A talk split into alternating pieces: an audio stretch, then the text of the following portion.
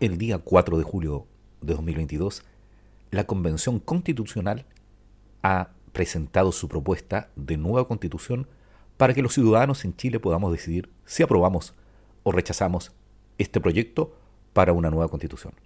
En este podcast te daremos a conocer todo el articulado de la propuesta de nueva constitución en Chile. Soy Edgardo Lovera, comencemos.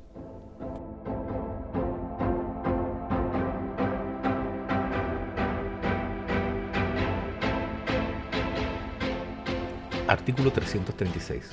1.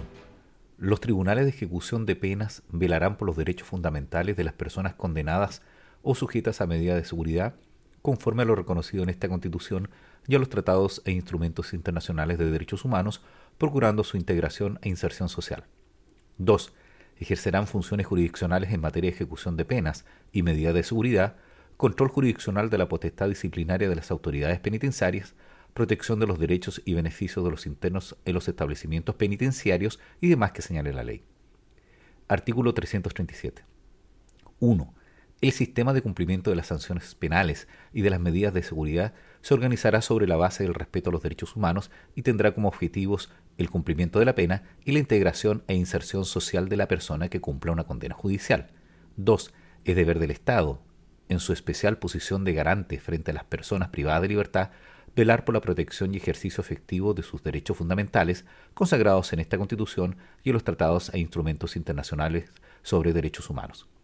Artículo 338. 1. Solo el Estado puede ejecutar el cumplimiento de penas y medidas privativas de libertad a través de instituciones públicas especialmente establecidas para estos fines. Esta función no podrá ser cumplida por privados. 2.